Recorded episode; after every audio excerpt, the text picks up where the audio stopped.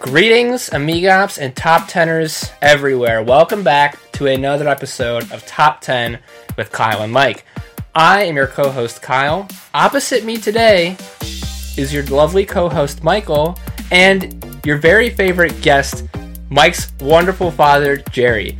This week, as we do every week, we have a top 10 list prepared. This week, it's Mike's list, He's put it together. I don't know what it is, but we have our favorite consultant on the show to lend his expertise. Between the three of us, we will debate vigorously until, by the end of this hopefully compact podcast, we will have arrived at a definitive top 10. Mike, what are we talking about? All right, K Dog. As you said, we're joined this evening by our hooded guest, Jerry. He's is in Dementor garb this evening. I feel like I'll never be uh, cheerful again. no. you. you know, you know who we really need right now. Actually, if, since we're in a prisoner of Azkaban mood, we need expositioning the exposition. it's like trying to catch smoke. It's like trying to catch smoke with your bare hands. Um, no, we're joined by Jerry. So actually, in a in a slight twist to the guest format, he does not have the topic this evening. I do. Jerry does not know what the topic is, but we have brought him in as an expert because he is very well versed in this evening's topic. He knows what the hell he's talking about. We are going to be talking about Seinfeld this evening. Oh boy. So we are awesome. specifically going to be reprising the format we used on Parks and Rec because like Parks and Rec, Seinfeld is a show of wonderful secondary characters. We are going to be talking about the top 10 best, most memorable secondary Seinfeld characters. This is going to be great. I just wish that I had seen, I, I'm not like, I'm not deep into Seinfeld like I am some other shows. I'm probably like the, I can think of four, four or five Seinfeld experts in my life, and unfortunately, I'm not one of them. I feel bad that Dylan and Cam aren't on this podcast. I feel slightly bad, but I do think it's important to note for the listeners that we have fan number one sitting right next to me. Jerry and I spent a lot of my childhood watching the six o'clock to eight o'clock four episode power block on TBS and the best part about the power block that I always notice is that it's not in any sort of order. Like Jerry's not dating girl A through those four episodes. He's got a different girlfriend in all four. He's in 1992 in one, 1994 in the next, 98, 96. It's out of order. It's random. It's a really cool way to watch a show. And we, we watched basically between 30 minutes and, you know, 120 minutes of Seinfeld at night for 10 years. Yeah, and it repeated pretty often. Oh yeah. I mean, you you would get sometimes you'd see the same show every three months, something right? like that. Probably because it was such overexposure. But yeah, big fan. Yeah, love the topic. I think I think the cool thing about Seinfeld too about watching it that way is that there's certain episodes that are real gems that you don't get a lot. Like for some reason, I don't know, there's, I'm sure there's no reason. It's just something that you think there's certain episodes you feel like you've seen a bunch and there's certain, like the Junior Mint that you see very rarely, but when you catch the Junior Mint episode, it's just so exciting. It's very refreshing. It is very refreshing. I, I feel like too for the, for the marginal Seinfeld fans, the episodes that you're talking about, everybody knows them. Yeah. I mean, even if they haven't just, seen them. Yeah. They, are just familiar with certain things that have uh, made their way into the language and the, the, I guess, what do we want to call it? The pop culture pop lexicon. Culture, yeah, of the, of the day. The yeah. zeitgeist. Mm-hmm. There you go. Yeah, it's, it's pretty neat. I think also for any listeners who are not Seinfeld fans, this will probably go over your head, but do yourself a damn favor and watch some Seinfeld because yeah. this show, I, I, today, I, I love a lot of TV. There's no show that, that I feel as passionate about as I, I do about Seinfeld. It's probably partially because it reminds me of growing up and it reminds me of spending time with my parents because my mom is also a big Seinfeld fan, must be noted. But it just, it holds up. Some of the scenarios that they put the characters in are not relevant to today's world, like trying to catch a movie together. You know, it doesn't exactly work because we have cell phones, but the basic idea of trying to make f- plans with friends and it not working out, that holds up. The exact mechanics of it, a little different, but the way that this show thinks about, you know, life is, is still very relevant and hilarious. Michael and I were talking earlier about how the Ringer podcast talks about what what plays well today and what doesn't. You know, what what from a movie from whatever is is okay, acceptable, and what now seems so offensive. And one of the things that I think I always enjoyed about Seinfeld is that there, there's a certain selfishness to all of the characters, Yes. but they're really never they're never mean. Uh, so so in that sort of way, I feel like you could watch the show 20 years from now and it would still be funny because you know the situation might change, but they'd still be dealing with the basic issues of friendships and, and Yeah. obligation and all that stuff. Um, can I just interrupt for one second and say congratulations to you guys? I know I was listening to the cast the other day, and it's over a year, and that's pretty uh, pretty amazing that you guys have stuck with it. And as a fan and interested party, um, the show just keeps getting better and better. And congratulations! I you're you're developing uh, skills, and and it's really fun as a listener. Wish I could be on more, but we don't have to get into that right now. I'd, I'd like to be part of the success. That's really what this is about. I want, I want to someday be able to tell my grandkids that, you know, I remember when, and I was, I had a, a, a large role in the development of it. So unless you have me on more, you'll rob me of that. But anyway, congratulations. You well, guys thank are awesome. you. Well, well, thanks, Jerry. That means a lot. I, or someone whose opinion I respect quite a bit. So to know that you're an avid fan and you like the podcast means a lot. So thank you. Thank you, Jerry. You're welcome. Does mean a Nice lot. work, man. All right, boys, we ready to roll into this? Yeah. So my question is, Yes. there are obviously four main characters in Seinfeld, and then Yeah. I can think of a a small number of char- recurring characters that I might not consider major, but aren't minor. I guess this this the number of major characters on Seinfeld are small enough that can we maybe just define them up front?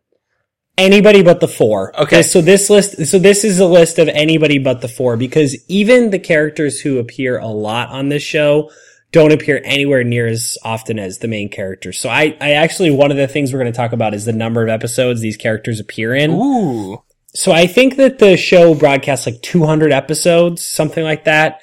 And the closest per, the closest number of appearances to the main four characters is one character who appeared in 100 episodes. It's the woman who sits behind the cash register at Monk's Diner. and I did not include her for consideration because she only talks a couple times. She's actually funny when she does. But other than that, the next closest number of episodes is 45. So there's, the drop off is steep. do any of the four major characters not appear in any episode? I would have to look again. I think that there's there may be an episode without Elaine. She goes on a fake trip because she was pregnant. The very first season, I, I don't think she's in all of them, right? Because they break up and like Yeah, But what- that's also possible. I'd have to look, but it's Yeah. but it's pretty darn close to those four every episode, and that's really the only constant, which is part of why the the random characters are so fun. awesome. Let's do it. What's number ten? Who's number ten? Uh, number 10 is actually a group of people. It's the Mandelbaums. so, so the Mandelbaums are a family of in- very comically old men who live down in Florida near the Seinfelds, near Jerry's parents. So, Jerry ends up in these increasingly ridiculous situations where he's being trained by this old guy named Izzy Mandelbaum, who's played by um come on, it's a it's not Charlton Heston. It's some crazy old it's some crazy old actor who who really should have been dead by then. And Jerry's training with this guy and he keeps calling Jerry Butterbean and String Bean and he's telling him how out of shape he is.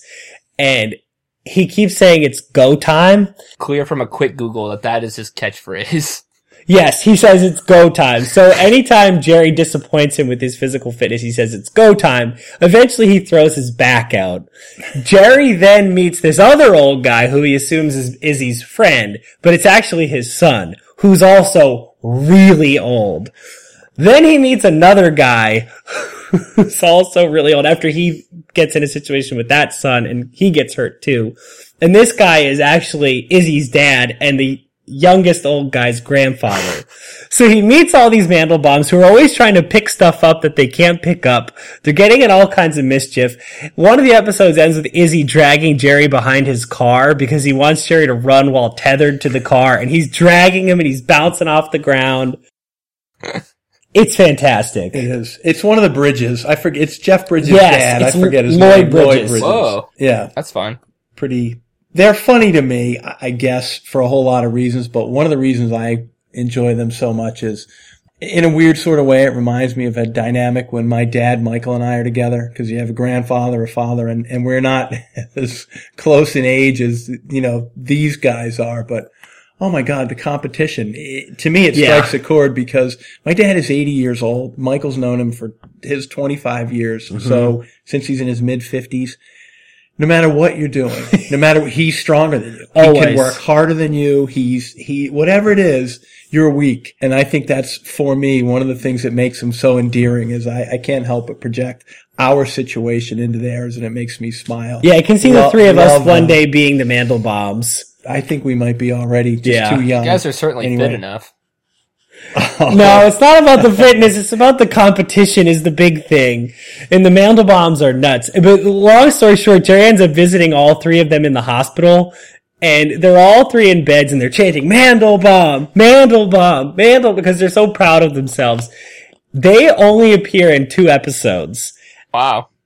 Yes, two episodes. Their impact is felt very strongly. This, the the sort of uh, stunt appearance of Lloyd Bridges is big, but the the catchphrase is "It's go time" and the Mandelbaum chant is just it's classic. and Butterbean. Yes, calling him Butterbean is great. Because Seinfeld is fit. I mean, he's soft. Yeah, but he's in good shape. Yeah, there's nothing wrong with him. Yeah. He's just he's just soft, and they're going to man him up, which Yep. is kind of funny. I like it. All right, so that's the Mandelbaums. So we're actually we're doing a quick two person little uh, streak here of characters who only appeared in very few episodes. The next is a character who appeared in only one episode, but it was such a notable appearance that he deserves a place on this list, and that is Alton Benes, aka Elaine's dad. So the actor who played Elaine's dad only appears on the show one time. He's mentioned sort of like in passing because Elaine's father is a famous writer, is the backstory. So he's mentioned a few times. She's in the publishing industry, so he sort of comes up from time to time, but he only appears once.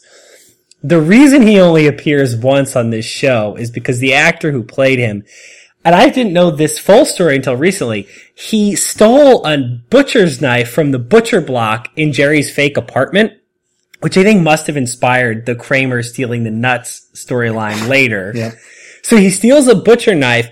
Somebody in the crew kind of calls him on it and he starts holding it over his head and pretending to reenact the psycho scene on Jerry. And this is a real butcher knife Oh, jeez. the guy was so nuts that they never invited him back because he just they couldn't handle having this guy on the show. But he's in one of the funniest episodes of all time, which is that he's coming to town and Elaine has to get dinner with him, but she doesn't like spending time with him because he's nuts. And so she invites George and Jerry and she's late. And so the two of them end up sitting in this hotel bar just waiting with him for like an hour. And he's telling them stories about Korea. He asks Jerry what he does. He says he's a comedian. He goes, Oh, funny man. We had one of those in Korea. Tail gunner. Got his brains blown out over the Pacific. Nothing funny about that. He's terrifying, and it's funny to know the backstory because he's terrifying to Seinfeld and Costanza, but in real life he's terrifying. It makes you wonder how much. Like, did they even write this or did this guy just freak them out? yeah, I don't know. It it sure feels like Yeah. He- he's like a he's like a what you would imagine a drill sergeant, like a highly accomplished, Yeah. I don't know, four star general who happens to be uh, training recruits. He, he's just got an edge to him in his voice, and it's, he's great. So- he's really great. So the actor's name is Lawrence Tierney, and for someone else's point of reference, he is the I can't remember his character's name, but he's the ringleader, like the guy that organizes the whole heist in Reservoir Dogs. What do you That's mean right. you don't tip that guy? He is? Which means, which like to me, that's exactly what he seems like. Like this mob boss who kind of knows a bunch of seedy characters and has a, Yep. uh, a lot of fingers and a bunch of different pies. It's, um, he's a scary actor and it seems like he's a scary person too. Oh, he was nuts. And so, eh, just like the scenario just keeps ramping up and he keeps scaring them. Jerry has just gotten a new suede jacket and it starts to snow outside and they're going to go walk out. So Jerry doesn't want to ruin his jacket. So he turns it inside out, but it has this pink sort of like candy stripe. And he tells Mr. Benes tells him he's not going outside and walking with his daughter dressed like that. And Jerry's so intimidated that he turns the coat back right side out and ruins his suede coat just because he's so scared of Mr. Benes. It's great. He's there. George is singing Master of the House from Les Mis mm-hmm. and he hears him singing it and he's like making fun of him and he's like, what do you, you like chorus songs? The episode ends with him, with Mr. Benes driving in the car singing Master of the House. And he's like singing it in his own car. It's incredible. Yeah. I, Everything about that episode is It's, it's an all-time episode. Yep. I like it. All right. That brings us to number eight. One of the more frequently recurring characters, J. Peterman. I know who this is. Yeah, J. Peterman is one of the more famous characters. Jerry, do you want to explain J. Peterman? So J. Peterman runs a catalog and he is an adventurer and he's been all around the world. He's tried everything, Including opium. including opium. Yep. Um, he's just, he's just so endearing because he's a screw up, but somehow he's managed to be successful Yeah. and everything he's involved in is just doesn't, there's no straight line with his character or what he's doing. He has the, remember he buys the cake. He has the, he has the cake from some queen or king's or duke's wedding. Yeah. He takes his trips to Burma slash Myanmar where he gets back on the yam yam. He, He bought the JFK golf club. yes, he bought, I Right. forgot, he bought, he gets, he, um, allows Elaine to bid for the JFK golf clubs for him. He's just, he, you're right. I never thought of it that way. He is a screw up. Yeah. He, but so my favorite, my favorite J. Peterman incident of all time is when he authorizes uh, a bio or a memoir, and he's going to have Elaine ghostwrite the memoir for him. But all his stories are too boring, so he buys Kramer's stories. Yes. And he says he's going to do his tales of erotica, and he tells Elaine, "Feel free to slip yourself in there." And he's just him interacting with Kramer is so priceless because they're just they're so different. Kramer is so it's as though he has no self consciousness at all, and Peterman is just such like a pompous ass. Yeah, Peter Peterman's like weirdly well traveled and, Yeah. and sort of successful, but a screw up and wealthy. But so he's been around, but he doesn't really get much of Yeah, anything. It, it just he's great. That that he's got a lot of great episodes. I like when Kramer's at a bar and someone's like, Kramer, tell that story. And he Yes. starts to, and like, ah, ah, ah, and he can't tell it. He gets so frustrated. yeah. So the guy's name is John O'Hurley, and I can't tell you what else he's from to visualize him because it looks like his entire career he's basically spent doing voices on TV. So you, he's got, he does have a great voice. You might know him best as uh, King Neptune in SpongeBob. Yes, you would definitely know him as that. He went. Did he go to Providence? Yeah, he was a, he's a Providence College grad, I believe. Which is where Jerry went for the listeners. How many episodes was he in, Mike? He was in 20 episodes. Wow. That's all. Yeah. That's funny. It feels like he's much more present. It is interesting. The number of episodes is, is, it's not generally more or less than you think. It's just different. Whatever the character is, it's different than you think. Yeah. And I think it, it gives you a sense of how long it takes them to create an impression. Elaine has several bosses over the course of the show. She has Mr. Pitt. She has Mr. Peterman. She has, um, uh, why the, the hell can I think of his name right now? Um, the one who kisses her. Um, Littman. yeah, Mr. Lippman, like she has a bunch of bosses and he's the one who sticks out, but he probably appears in a similar amount of episodes as, as all three. Well, just how funny you are on those given episodes. I think it's always funny to think about how like like I'm sure for you, when you're thinking of the Mandelbaums, you're like, oh, they must have been in six, seven episodes, and then you find Yeah. out it's only two because their their relevance and their weight is more than the number of times they've actually appeared. Totally. Yeah. Hey, I, can I ask a question? Yeah. Is it time now for the not top 10? Hey. Wow, look at Jerry. I'm glad we've got him. Damn here. right. How would you know? I don't know. Why don't you, uh, why don't you help us out here? And roll the music?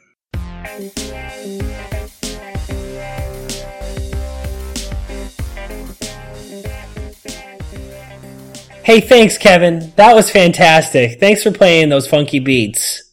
I love that you were just waiting for that, Jer. That's great. Yeah. Good work. Thank you. Um, so the not top three is actually, I'm only going to put one character in there because I love all of the characters on this show. I love all of them except for one, and it, even the cast will tell you that she was not a good character, is Susan. So Susan is George's longtime fiance and almost wife. The actress actually really didn't get along with the cast. And she just never really felt like she fit into the flat. show. She yeah, she was flat. really flat. She didn't, she didn't, but she didn't really play as a straight man either. Like she didn't work off of them very well. She, she wasn't a very good character. So I wasn't a fan of Susan. I do think she has some funnier moments than people give her credit for. Like when she turns out that she's a lesbian and Kramer seduces her girlfriend is very funny. But she's just, she- I don't know, she wasn't great. But, but, Yep. with her comes her parents. We're gonna get Which to we them. might- We're gonna get to them uh, shortly. So she's not great. She's one that is pretty famous for people thinking she wasn't great. But other than that, I, it's just hard to think of a character I didn't enjoy. I thought Mike was a little annoying. The guy who says Jerry's a real phony. Get in, he gets in the dispute with George over Yeah. the parking space, and he shows up one other time. He was not great, but for the most part, the characters are just very winning. Yeah. Do you have any that kind of jump out at you? Uh, no. Yeah. I mean, I'd have to really think about it. And she, she had such a big role that, I don't know. Yeah, that's really the only reason is there's expectations for her. Because other than that, what you know, you only need somebody to come in and be funny for ten minutes one time, and that's it. Uh, it's funny. I'm jumping ahead and I'm anxious to see the rest of your list because I, I've got 15 people in my head and I know there's only seven spots left. And I, Yeah. I am anxious to see who you have. Go ahead. Kyle, anybody that kind of jumps out at you? Uh, certainly not. But I'm in a s- I'm in a similar position to Jerry in that even someone that doesn't really watch that much of the show, I've got I've got seven that I've written down already. So unless the list that I have compiled as a non-avid Seinfeld fan is the one you have for your top, I feel like we're gonna have a lot of arguing about who's cracking this. Yeah, there's. I'm a- pretty sure there's we'll let you know. Yeah, there's a long list of bench. Like there's a there's a, a long bench here. I bet. All right, number seven is probably the most famous supporting character on the show, Newman. Wow. Yep. So Newman is very famous for his catchphrase, "Hello, Jerry." Hello, Jerry. Yes, he's Oh, it's good. Thank you. That was actually was really, really good. good. Yeah, that was that was nicely done. Um, he's just he's very famous for being Jerry's arch nemesis without really any great explanation for why they hate each other so much, which is very humorous.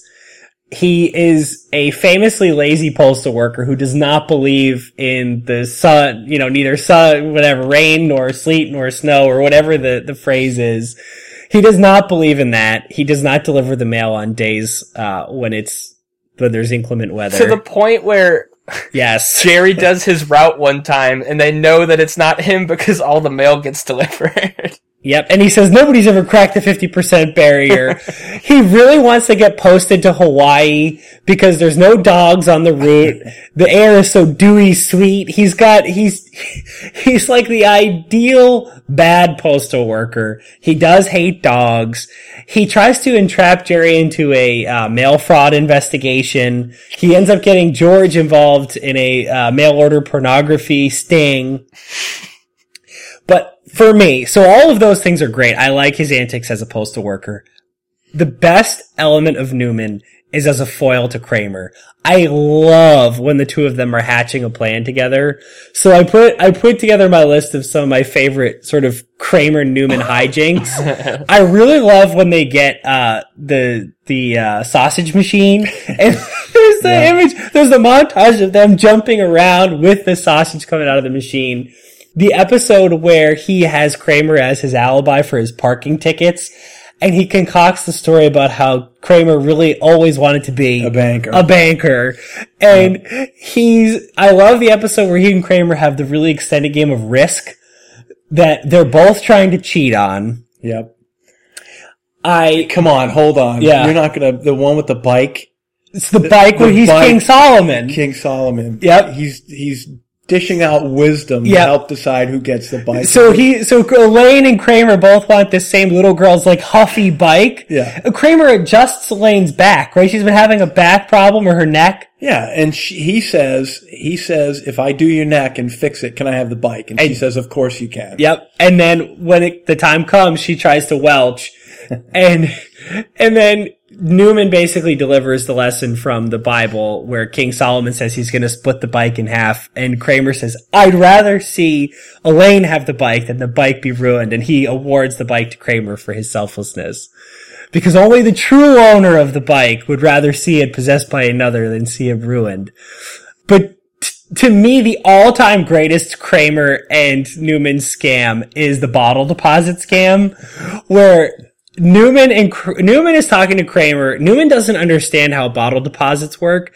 He thinks that they charge you a cent to recycle the bottle. When Kramer tells him you get a cent, he's so stunned by this. He says, "But wait a second, why do you get five cents for Michigan?" And then they run through this scenario where if they collect enough bottles, you know, we take it to Michigan. Kramer's like, it doesn't work. I've run the models. It doesn't work. They realize that the only way to make this work is to make the delivery from New York to Michigan in a mail truck. And I forget what day it is, but they have all these empty mail trucks. So they're going to drive out to Michigan with a truck full of bottles to make the bottle deposit. And they're, he's drinking Yoo-Hoos. There's a montage of him drinking like a hundred Yoo-Hoos. It's, oh, it is gold. It's gold, Jerry. It is gold. Yep. He's a great character. Yep. Love him. I'm surprised to see him this low. To me, he's like Me too. he's probably the most famous Seinfeld character that's not one of the main four to me. But it's interesting. He's definitely the most famous. Newman. All right, so that brings us to number six. One of Wait, how many My- times was yeah. Newman on the show? 45. Whoa. So he's by far the most frequent recurring secondary character. Yeah. All right, this brings us to another character who is not on often, but who is extremely memorable and also extremely memorable for his hilarious interactions with Kramer. Number five is the attorney at law, Jackie Chiles. Wait, are we on five or six? Did I say five? I said, I think I said six, but he appears five times. Oh, I may have said that incorrectly, but that's what I meant to say. Okay. So this is number six, character who appears five times, Jackie Chiles.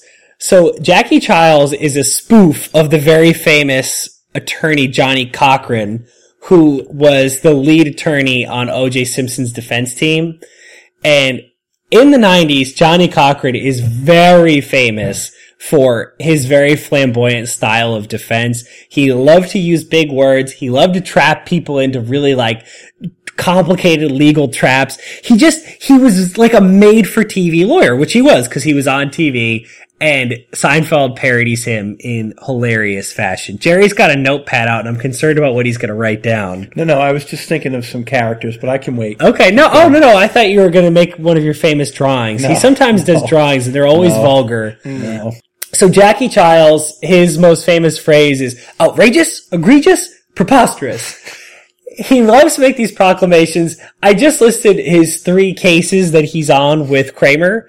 Um, so one is a situation in which Kramer is going to what is a thinly veiled Starbucks. Um, it's some new famous Java place in the 90s. And Kramer burns himself because the coffee is too hot. yeah. So Jackie represents him in this litigation and basically they're negotiating with this company's corporate attorneys and they say, we're willing to give you a lifetime of free coffee and, and Kramer says, we'll take the deal. And Jackie doesn't get a chance to listen to the rest of the offer, which was also going to be in like a million dollars. So he's pissed at Kramer. then there's a situation where Kramer is distracted by a famous woman, uh, Sue Ellen Mischke, who never wears a bra. She's walking down the street with no bra on. She's just, uh, I'm sorry, she is wearing a bra, but she's only wearing a bra. And Kramer's distracted, gets into a car accident and wants to sue her. I'm trying to remember what the settlement is. I don't think that they ever disclosed the settlement, but this is the scene where they reenact the if the glove doesn't fit, you must acquit scene. Because Kramer's being advised by his caddy and he's listening to the caddy's advice over Jackie Chiles' advice, and he tells him to have Sue Ellen try on the bra to see if it fits, but she tries it on over her leotard, and it doesn't fit. And this episode ends Oh with Jackie God. saying, If it doesn't fit, you must acquit. "Yep, you gotta wear it right on your skin. It's gotta fit like a glove." And that's how it ends. Oh my god. Well, isn't she? Isn't she also the uh, heiress To the O. to Henry the O. Henry Candy, fortune. Yes, and Elaine's arch nemesis. Yes. Yeah. Um, but then my favorite one is where Kramer decides he's going to really lean into his smoking and he smokes like 30 years worth of cigarettes in a week span and he ends up, he becomes really ugly. He looks, he says he looks like a baseball mitt. And so he's going to sue Marlboro for taking his good looks because without him, he's just not Kramer right. and he ends up Jackie Chiles represents him and he's trying to get some big settlement. He's ready to take on big tobacco and Kramer settles be- by uh, becoming the next Marlboro Marlboro man. And Jackie's riding in a limousine with Kramer and he looks up and sees Kramer on a horse doffing his hat to all of New York City. Jackie Chiles is great. What was the? Uh, was it the coffee spill when he put the balm on? Who told you to put the balm? Who told you on? with the balm? Oh, I, how did I forget Right? that? Yeah, that's Yeah. the most fa- that's my favorite line. Yeah, we say that all the time. Who told you to put the balm on? Nobody knows what a balm's gonna do. He get Tiger Balm or something Yeah. that, that super super healed his injuries, and that was going to be a whole nother. Because he has a doctor, he has a Yeah, special ready to- doctor that he calls for these situations where he can get them to exaggerate what the symptoms are. and he gets there and he's all cleared up. Yeah, Kramer ta- Jackie's Kramer gets pissed. some special medicine. Somebody gives him like an herbal balm Yeah, and like it a clears ti- it right Tiger up. Bomb or Yeah. something that he's yeah. You guys say that all the time. Outrageous? Egregious? You guys Yep. say that all Pre- the time. Preposterous. Yeah. Yep. Jackie. Jackie is Love an all timer. Uh, number five is a character who we never see his face. Very famously. Jerry, who's number five? Number five is Steinbrenner, Yep. I even knew that voiced one. by Larry. Voiced, Yes. Barry, uh, voiced by Larry David. Referring to himself always in the third person as Big Stein. Yep. So, Kyle, can you explain to the audience who George Steinbrenner is in case they don't know? Because this is a real person. so in real life, George Steinbrenner, the late George Steinbrenner, yeah. was the owner. I'm not sure how he amassed his original fortune, but he was the owner. No, either. Very. He was in shipping. Yeah. He, he was had something to do with shipping. Okay. you box him, then you ship him. Yes, That's what you do. Smart ass.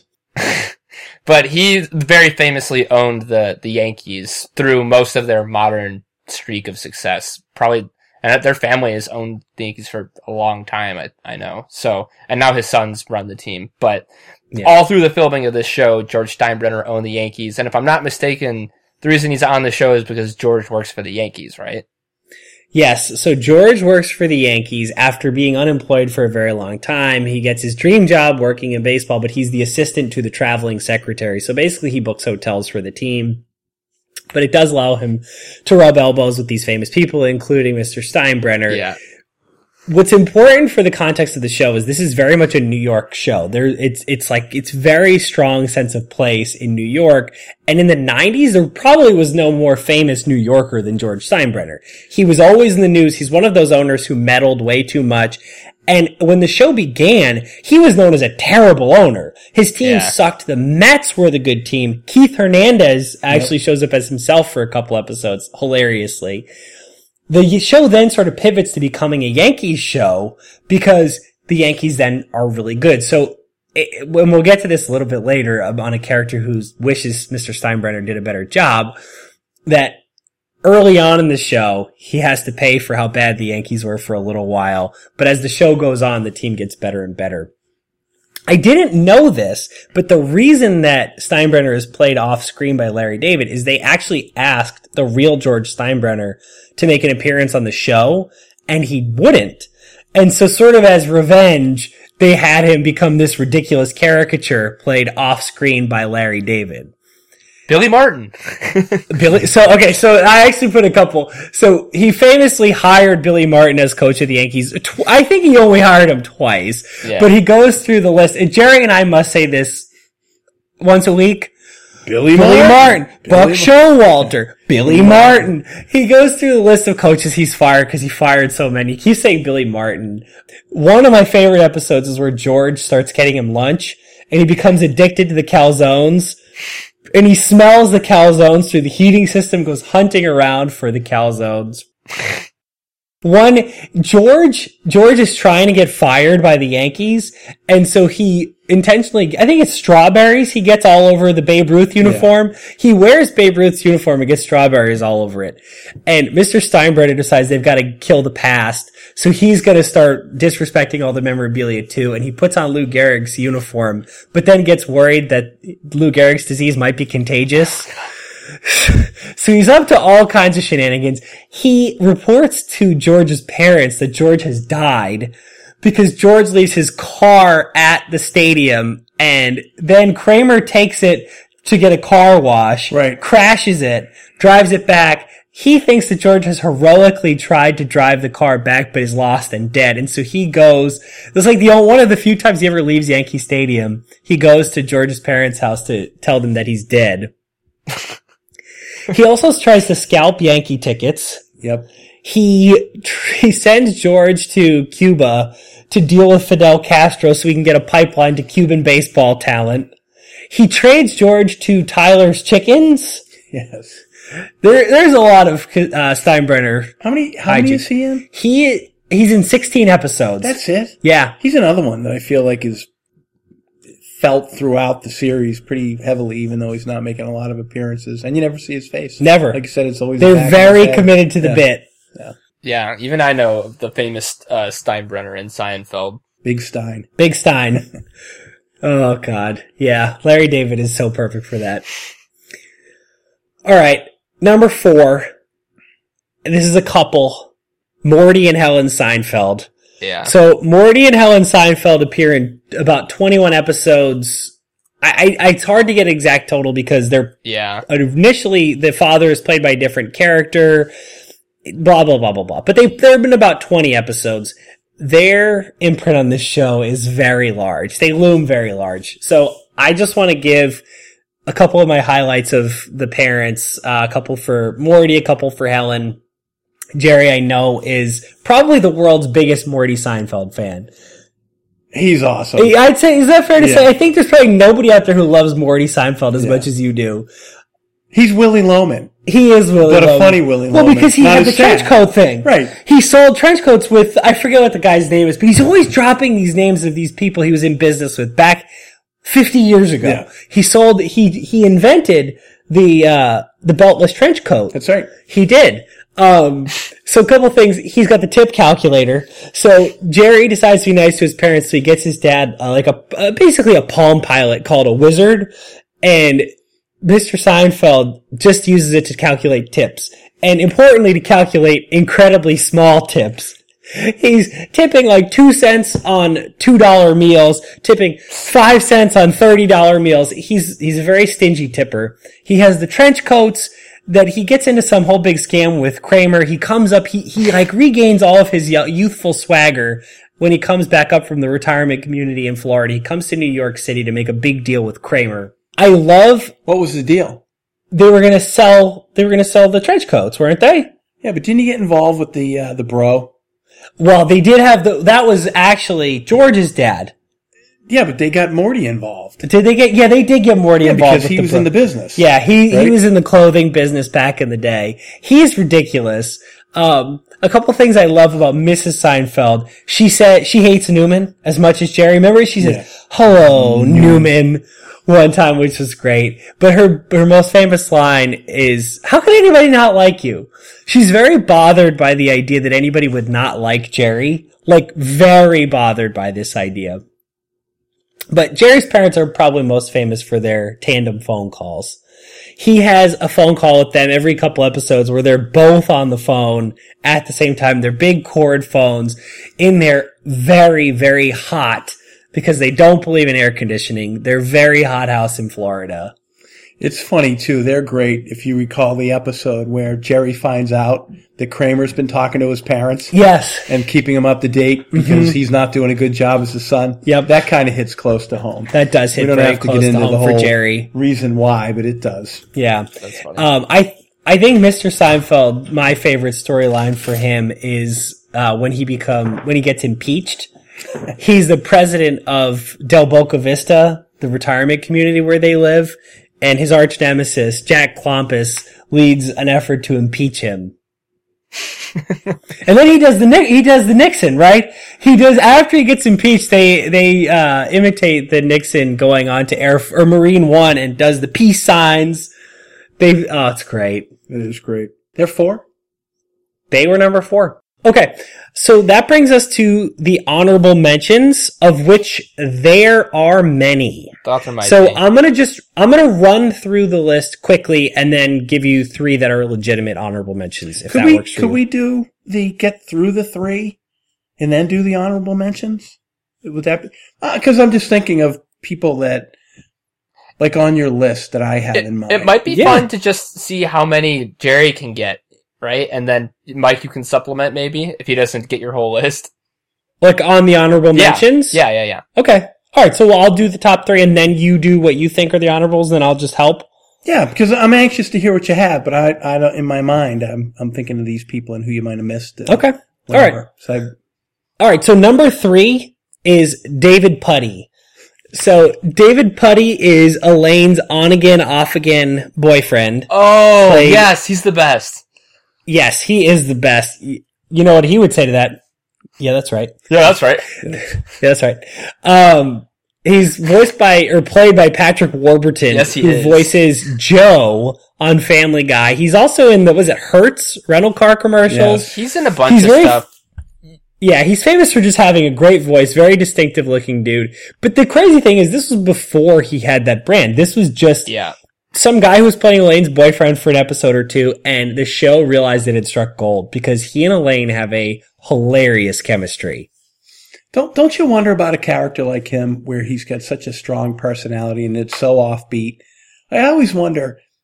Did did the creators make him that way, Yeah. or did they bring him in and he just sort of had a way of ad libbing? It's gotta be that, right? Because he's so dry and he's so funny, and I just I can't imagine that someone conjured that up without having seen him or talked Yeah. to him, or, or it's just interesting. I feel like Jerry Seinfeld must have purchased a car from someone like that because that's Yeah. because the Yeah. way he's like he just switches back to oh your uh your muffler fee and like you know all the like random stuff that Oh, he's the under for. the underbody protection, Yeah. Simonizing. simonizing. when he's doing the tally on, Yeah. on what the car is going to cost because he's fighting with Elaine and he's going to stick it to Jerry. Yep. Yeah. Yeah, that's right. People might recognize him as uh so if they watch Series of Unfortunate Events, he's the narrator and Lemony Snicket. And probably most famously he voices Kronk in The Emperor's New Groove. Oh, I forgot about that. Good point. Yeah. Um, He's a great, great I kn- character. he's awesome. I noted a couple of the highlights of Puddy. Other than it's just like the funniest thing is just the back and forth with Elaine. yeah. Um, the two of them just can't keep their hands off each other. They're always like breaking up and then they make out and they just like they, they- break up because they are not alike at all. And then they can't help it and they get back together. The plane ride where they're breaking up and she's having a conversation with vegetable lasagna and they're both insulting this guy very loudly on the plane is great. But uh, a couple of the things I love is when Elaine discovers he's religious and he's because he's got a Jesus fish on his car, and she is on his radio, and it's on all the Christian rock stations, and they have a conversation about how he thinks she's going to hell, and she's like, "Does that bother you?" He goes like, "I'm not the one going to hell." So there's the fact that he's religious. He's a face painter. He goes to the New Jersey Devils game and he paints his face. He has the eight ball jacket and he's, he's wearing this, yeah, he's wearing That's this, eight ball. he's wearing this ridiculous leather jacket with an eight ball on it. And anytime Elaine asks him a question, he points at the back of his shirt and just, ask the eight ball. um, He's he's great, I think, too, because you expect him to be really dumb. yeah. And in some ways he is. Oh, yeah. But one of my favorites is Kramer decides he's wasting too much time. Yeah. And so he's not only going to take a shower, but he's going to prepare his food in the shower to save time. Yep. And it turns out he needs a garbage disposal. And so he doesn't know who to turn to because the thing is jammed up, but he calls Puddy and he's describing it to him. And Puddy says, what have you got, that Clarkman? And it's, it's, you sit there and think, how does Puddy know what he has? Puddy's a dipshit. But somehow he figures it out. It's awesome. But that, you know what that is helpful with is that brings us to another thing about Puddy, which is that he's a germaphobe. Because Puddy finds out that Kramer has prepared the salad that he has at dinner in the shower and loses his mind because he is a huge germaphobe. Um, he wears a little chain with a germ on it. He really doesn't like the term grease monkey, which has led to probably our most used line from Seinfeld. We don't like that term. We, we don't like that term. He's also big into high fiving, which Elaine hates. He's High just, five. he's, high five. He's a parody of like idiotic boyfriends, but is, I think what you pointed out, you're right. He's funny because he's not actually that idiotic. He's just a kind of a goon. But he's outsmarting them pretty much the whole show. He's definitely outsmarting Elaine. Yeah. Yeah. He has a very particular set of skills. He does. How many episodes, Mike? He's in 10, Okay. which is way less than you'd think. Wow. Okay. He's a very efficient player. 10 episodes, he's, he's outstanding. All right, number two, uh, an actor who actually just passed very recently. Uh, I don't know the actor's name and I don't care. He plays Uncle Leo on the show. Uncle Leo is most famous for his line. Come on, Jerry, what does he always say? About his, his nephew? Well, that too. He said, hello! He says hello all the time. Every time. Hello, Jerry! Hello! He just says hello all the time. Jerry gets caught doing something one time, I forget what, and he just says to Uncle Leo, hello. Um, Isn't Uncle Leo, but yes. Jerry's always goes, "Aw, Uncle Leo." Like he doesn't want to talk to him, right? never, because Uncle Leo only wants to talk about his nephew, Nephew. Jeffrey. Yeah, Who's Jeffrey. George, They got the job, the big job at the Parks Department. he's a park ranger. Yep. He won't stop talking about that. All he He's wants to talking talk about, is Jeffrey. Yeah. He only wants to talk about Jeffrey. He's great. He one time picks up a package for Jerry and signs it Uncle Leo. In that same episode, the package explodes. It's actually a gas leak, but Jerry's afraid that he's going to be bombed, so that's why he won't sign for the package. Uncle Leo signs for it as Uncle Leo. There's a gas leak, it explodes. Uncle Leo's eyebrows are burnt off. He then goes to the doctor, and in one of the most hilarious visuals on the show, Elaine pencils some eyebrows on him, and the doctor thinks he's angry because they're sort of angry eyebrows. it's a great sequence, but the best episode of Uncle Leo's entire run on the show, it's just one of the best episodes ever, is he is stealing from this bookstore, Brentano's, and Jerry rats him out, but he only wants to scare Uncle Leo. He asks the security guard just to put a scare into him, but he doesn't realize that Uncle Leo has priors. Oh no. And Uncle Leo has this unspecified crime of passion in his past. And so as a result of, Jor- of Jerry sicking them on uh, Uncle Leo, and Uncle Leo's scam to pretend he doesn't know what's going on, he's like, I'm an old man, I'm confused. It doesn't work. He ends up getting arrested, and he swears his revenge on Jerry. And there's a very famous sequence where Jerry has a nightmare of him as uh, the character, the Gregory Peck slash Robert De Niro character in Cape Fear, Yep. where Uncle Leo, they Photoshop Uncle Leo's face onto this really buff tattooed body and show him doing chin ups. But as he finishes each chin up, he says, hello, Jerry. And on his hands, it's, it was hate and fear, Yeah. right? Is the real tattoo. It's a very famous tattoo where each finger, each knuckle is tattooed hate and fear, but instead one hand says hello and the other hand says Jerry. He's great. Uh, how many episodes I for know. him? 15. Wow. Yeah. I think your top choice has got to be obvious. I I- I think I I, hope even I- know. Yeah. Well, who do you guys think it is? I don't know his last name. I think it's George's dad. Yeah, it's got to be Frank. It is Frank and Estelle Costanza. yeah. Jerry, you want to explain the Costanzas? They're they're great. They're like an old married couple and all the stereotypical things that you think about them. Frank has a horrible temper. he sure does. Estelle has a temper. They Yep. spend a lot of the time snipping at each other.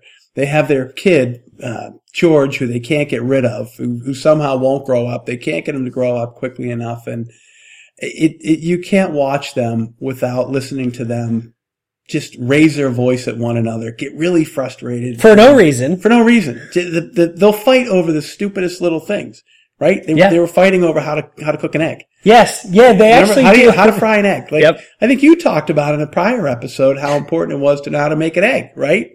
And it's like this is a simple thing, and they're fighting over it. They're they're great. yeah, they're incredible. Kyle, are you familiar with the Costanzas? Do you have enough background with them? Yeah, def- at least Frank. He just the way he speaks is so unique and identifiable. Everything he says is instantly a quote just because of the way he says it. But then Yeah. on top of that, he's got a number of incredible quotes that are memorable in their own right. So when combined, you've got like some real, real television gold, some real magic. Yeah. Uh, especially the the Festivus stuff. Cameron quotes Frank Costanza at nauseum. It's he's got a lot. That is true. I've actually noticed that he has a real affinity for Frank Costanza, which is smart because he's one of the funniest characters in television history. yeah, I I would love to know how much time he appeared in each episode. Like like Yeah. I'm thinking of two to me that are. I mean, Estelle is great. Yep. But boy, the one where he helps Kramer cook. Uh, It's For the- one of the, the- funniest episodes. the Jewish television history. singles, Do you want to uh, explain that one? They they Kramer's looking to make some money, and he decides that he's going to host an event for Jewish singles, Mm-hmm. And he doesn't know how to cook anything. So Kramer is experimenting with cooking, and it's not going very well. And so He's screwing up the latkes and the kugel. Yep, and he knows that Frank was a cook in the Korean War. Oh, yeah. I believe, and a very talented chef. And so, so he talks Frank into coming out of retirement to cook after, you know, much, much begging and pleading. Frank agrees to do it. And what ensues is he makes this wonderful dinner, uh, at this big event. It's a huge success. All these singles are there and he has a flashback to Because one- he sees the guy from the mail room he sees in the his guy from the fatigues. mailroom choking. He all he's doing is coughing. It's no big deal, and he flashes back to a time during the war when he had taken some old meat, seasoned it up, thought he could make something of it. With I, just the right combination of spices. I don't remember the number, but he, he calls out that he sent 50 of his own men to the latrines that night. They're, they're stomach sick, but he turns it into this major issue. And so slow motion, music's Oh, playing, guys are throwing up in their hats. The I think my favorite part of this flashback is it's supposed to have happened 50 years before, and it's actual Jerry Stiller as an 80 year old man playing himself. He's Yeah. supposed to be 30, Yeah. but it's actually Yeah. him. His hair's a little more red Yeah. or something, right? Yeah, he's great. That one. Um, but that feels like a long episode, and you already referred to it, the Festivus episode. Yep. Oh my gosh. I mean, my favorite line from all of, well, my two favorite. One is at Festivus, he tells George's boss, Mr. Kruger, hey, Cougar.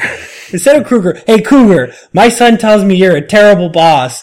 And then Fr- uh, Estelle says, George, fight your father. Yeah. um, those are, that's just, I mean, Festivus is, uh, it's iconic. Like, everybody knows Festivus. The Korean War episode is incredible.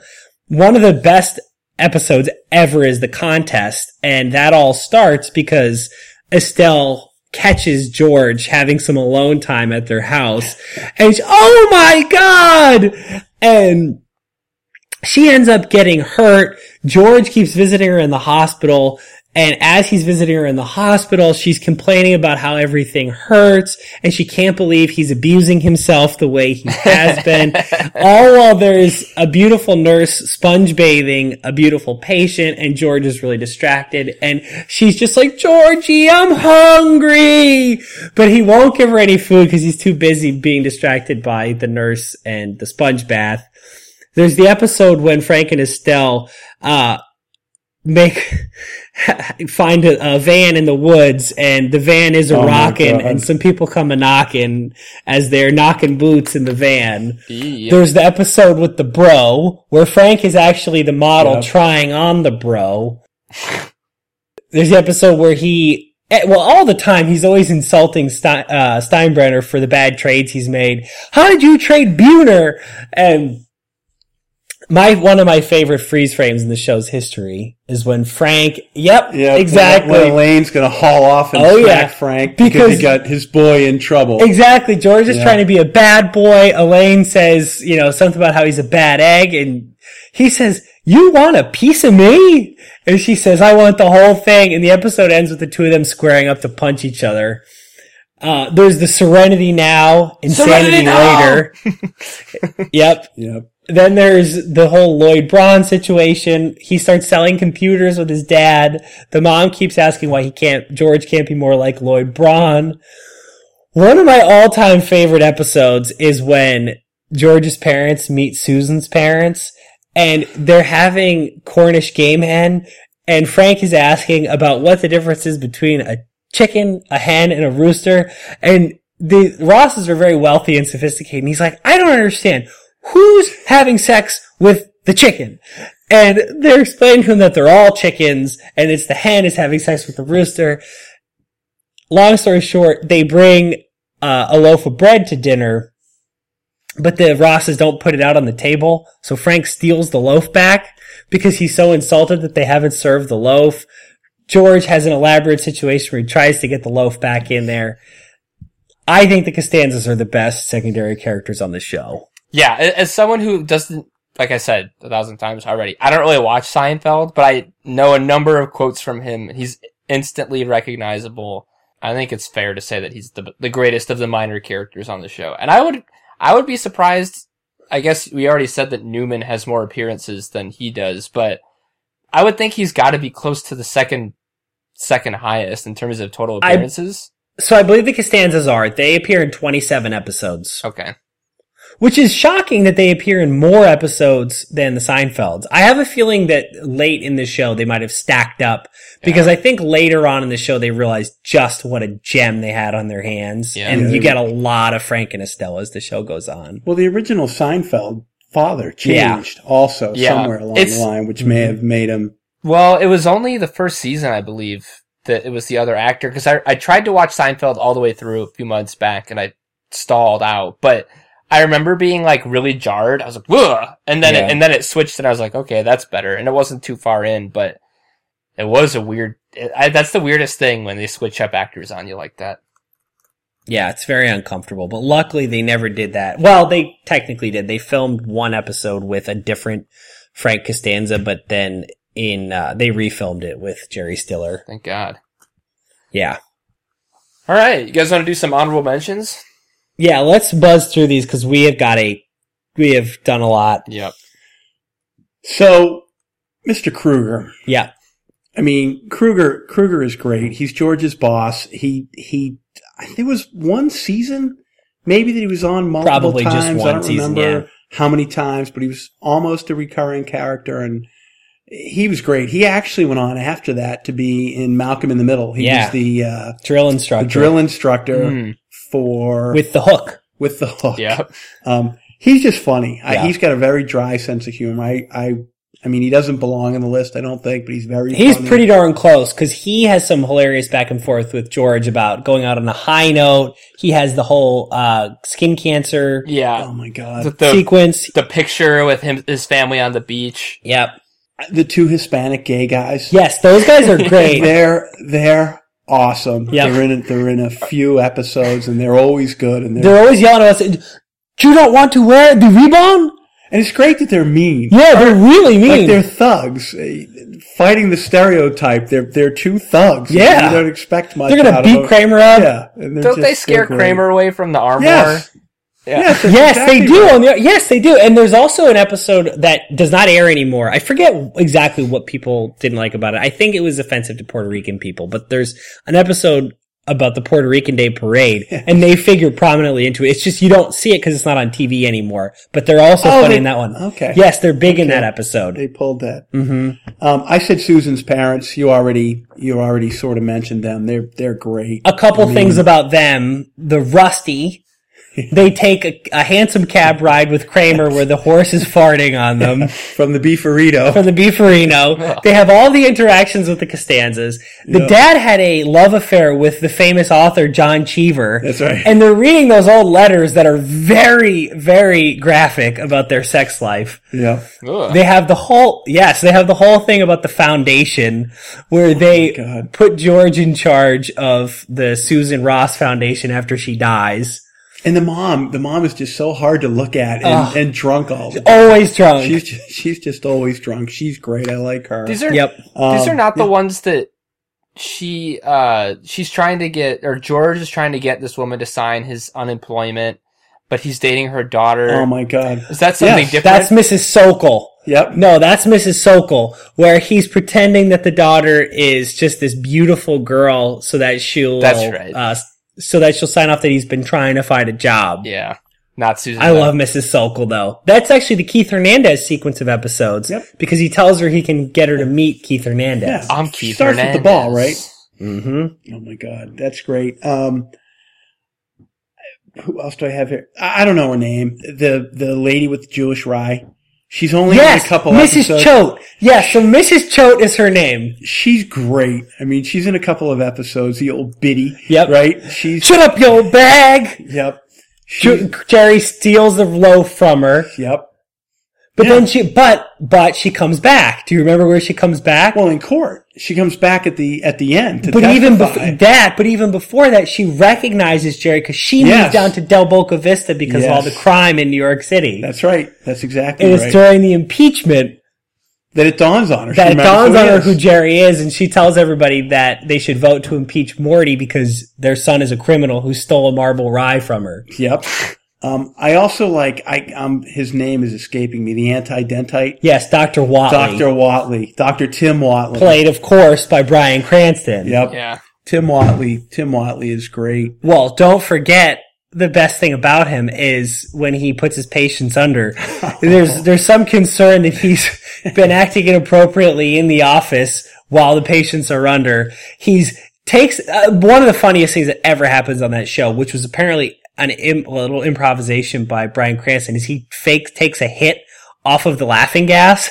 Right before he puts Jerry under, just to show what a badass dentist he is, he takes a little hit off laughing gas. Ooh, that's on Yeah. because he's going to have an adults only dental office where Absolutely. he's putting out Penthouse and Playboy. He dates Elaine for a little bit. Remember, he goes to the Super Bowl with her. Yep. Oh my God. How about how about uh, the rabbi? Yep. How are we forgetting the rabbi? Mm-hmm. He's, Why Elaine? he's great. Who did you have? Lloyd Braun, Oh, of Lloyd. course, Yep. George's childhood rival. Sue Ellen Mischke, the heiress to the O. Henry Candy Fortune and the Braless Wonder. Uh, Mr. Pitt, Elaine's British boss, who one time accidentally masquerades as Hitler during the merger of uh, such and such in. Poland Springs. It's Mullins. Mullen Springs. Yep. Um, Mickey, Kramer's little person best friend, Yep. who's also an actor who gets in trouble for. Mc- heightening. He's heightening. He's he put also, lifts in his shoes. Yep, because he's a stand-in for a child actor on a Soap. soap, opera. Yep. He and Kramer also play. Um, remember when they do the medical Oh my school? God. He Yeah. has gonorrhea. Yep. Yep. Mr. Wilhelm, Yep. who's very funny. Mr. Wilhelm and Mr. Morgan are both uh, George's immediate superiors on the Yankees. They're both very funny. Mr. Wilhelm gets taken in by a cult of cleaning people. Bania, Yep. the best, Jerry, the best. Yep. Uh, Poppy. Poppy is sloppy. Poppy's a little sloppy. He pees on Jerry's couch. Um, there's the manager of Monks, Yep. who's always co- like leaning into their conversations. Bob Sacamano, who's not real, uh, we don't think, but he's always in, featured prominently in Kramer's stories. His friend Bob Sacamano gets some sort of bad surgery. Hi, my name is Bob. And- about FDR? yes, Franklin Delano Romanowski is another of Kramer's guys, but he's real. How about the Bizarro? Yeah, the yeah the Bizarros. They're not recurring, but No, they are. They're, they're- great. Crazy Joe Davola, especially early on, is good. He masquerades as Pagliacci that one time. Uh, Babu Bhatt. Babu's great. He opens a restaurant in the Yeah. neighborhood, but he serves too many different types of cuisine. So Jerry tells him to focus on Pakistani food, and it ends up bankrupting Babu, and he hates Jerry. Was that before or after he got deported? He gets deported later because of Jerry. You're a very bad I'm man, trying to- Jerry. He's a very, or because of Elaine, because Elaine and George don't give Jerry his mail. Yeah. Yep. The rabbi, B- Babs Kramer, Kramer's mom, uh, who is a bathroom attendant. The Drake. The Drake is not actually all that funny of a character, but his off-screen persona of hate the Drake is very amusing. That's what I got. That's, there's, there's some others, but that's like Yeah, a pretty exhaustive list. I, I'm shocked. Maybe I'm missing something. Yeah. Why does the soup Nazi not count? I want to say the Soup Nazi only appears in one mm-hmm. episode and then the finale. But didn't Alton Benes only appear in one episode? I guess this is true. Are we, I didn't, you know. Are we talking recurring characters? I imagine a lot of the people. no, who this is secondary. This is secondary characters. You're right. The Soup Nazi deserves a place and probably deserves a very high place. the soup Nazi is amongst the most famous Seinfeld characters ever. Yeah, Everyone knows the soup Nazi. You're right, except the fans. I think I think it was because I mixed and matched the recurring versus secondary a little bit. Mm. But yes, because I'm allowing because this is not technically recurring; it's more secondary. He definitely deserves a place and a very high one at that. Okay. You, we've mentioned Keith Hernandez a bunch of times, but I, I love when he's on the show. Who does this guy think he is? I'm Keith Hernandez. He's amazing. I mean, it's one He of the does a great funniest two episode streaks ever. And it's before he was a TV personality, too. It's Yeah. worth noting. the only other one I know is only because we have a friend who is obsessed with these minor characters, even though I'm pretty sure they only appear in one episode. It's the Van Buren boys.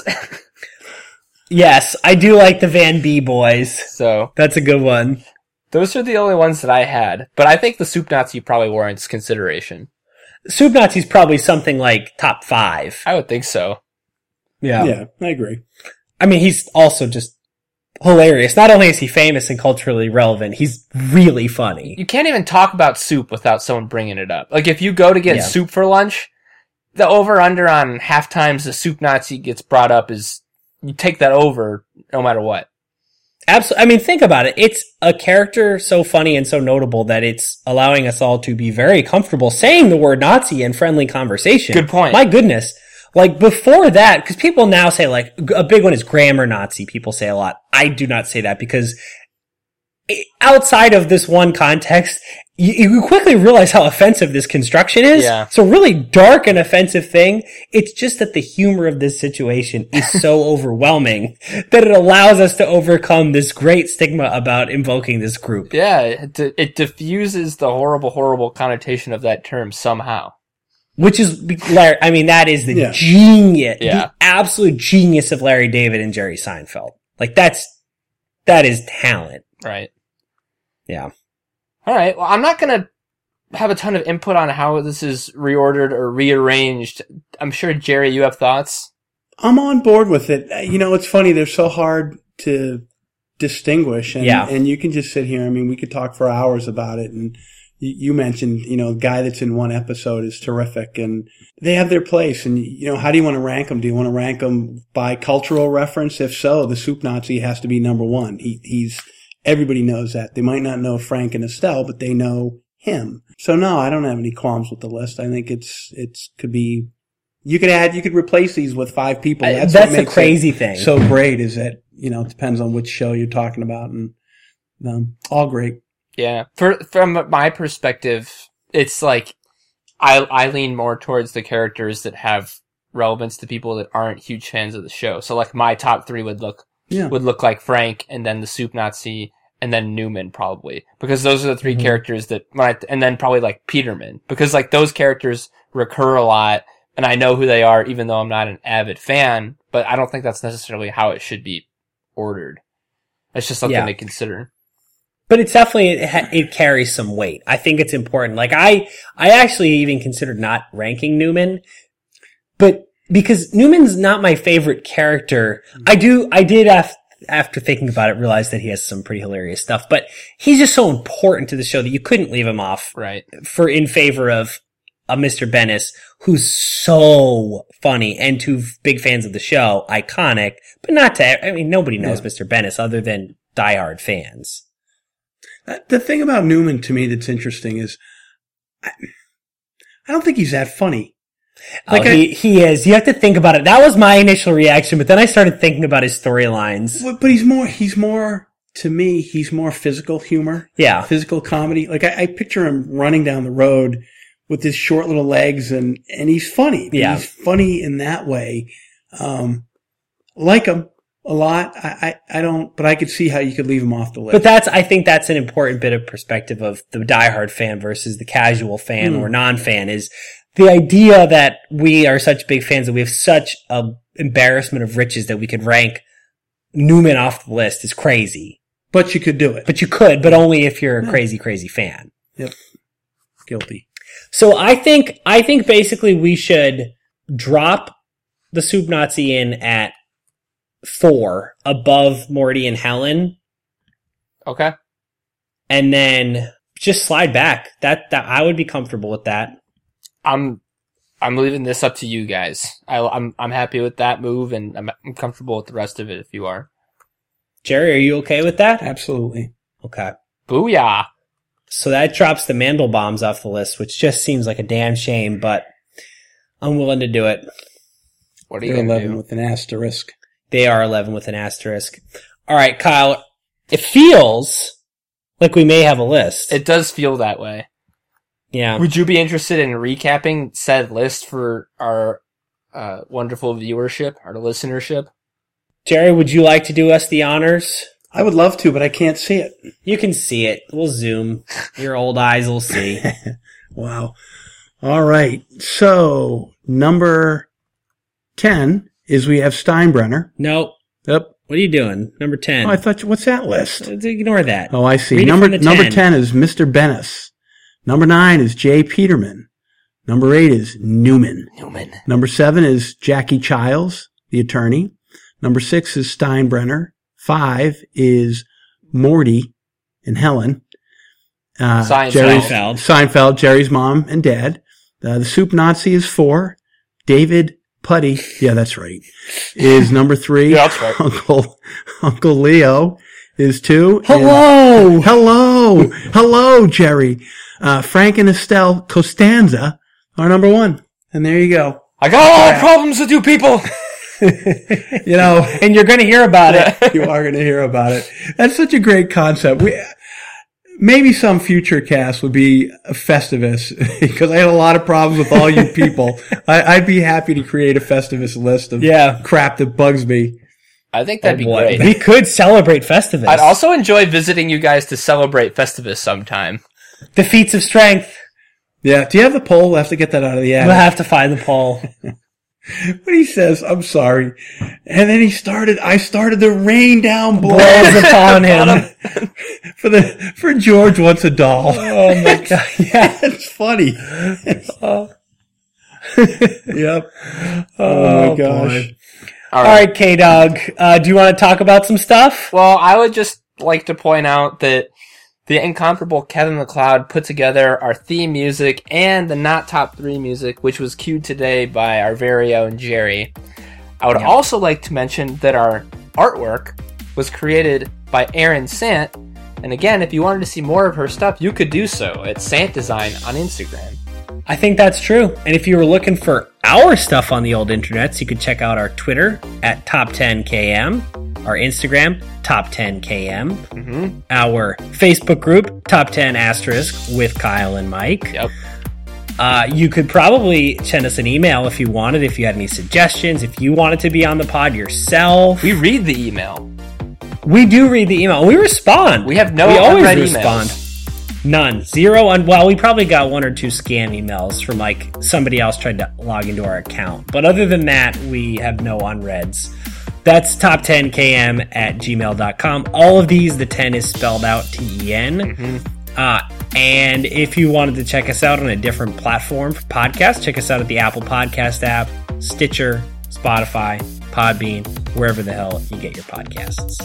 That's it. And a, a huge thank you to Jerry. And a huge thank you to Jerry. We needed you for this one. Yeah. Thank you for having me on. It was a real, uh, real pleasure. I to have the the third seat is a is a real honor. Yes. I, well, you will be graduating to the second or first seat very soon, I'm sure. Yeah. Well, we'll see. Get comfy. We'll, we'll have you back soon. sounds good. You won't have to wait you. a year this time. No, it won't be a, a year again. Sounds great. All right. Night, buddy. See you, Adios. amigos. Stop tapping your feet. You got it. You're doing something with your feet down there. Sorry, bro. Take your Crocs off or something. Yep.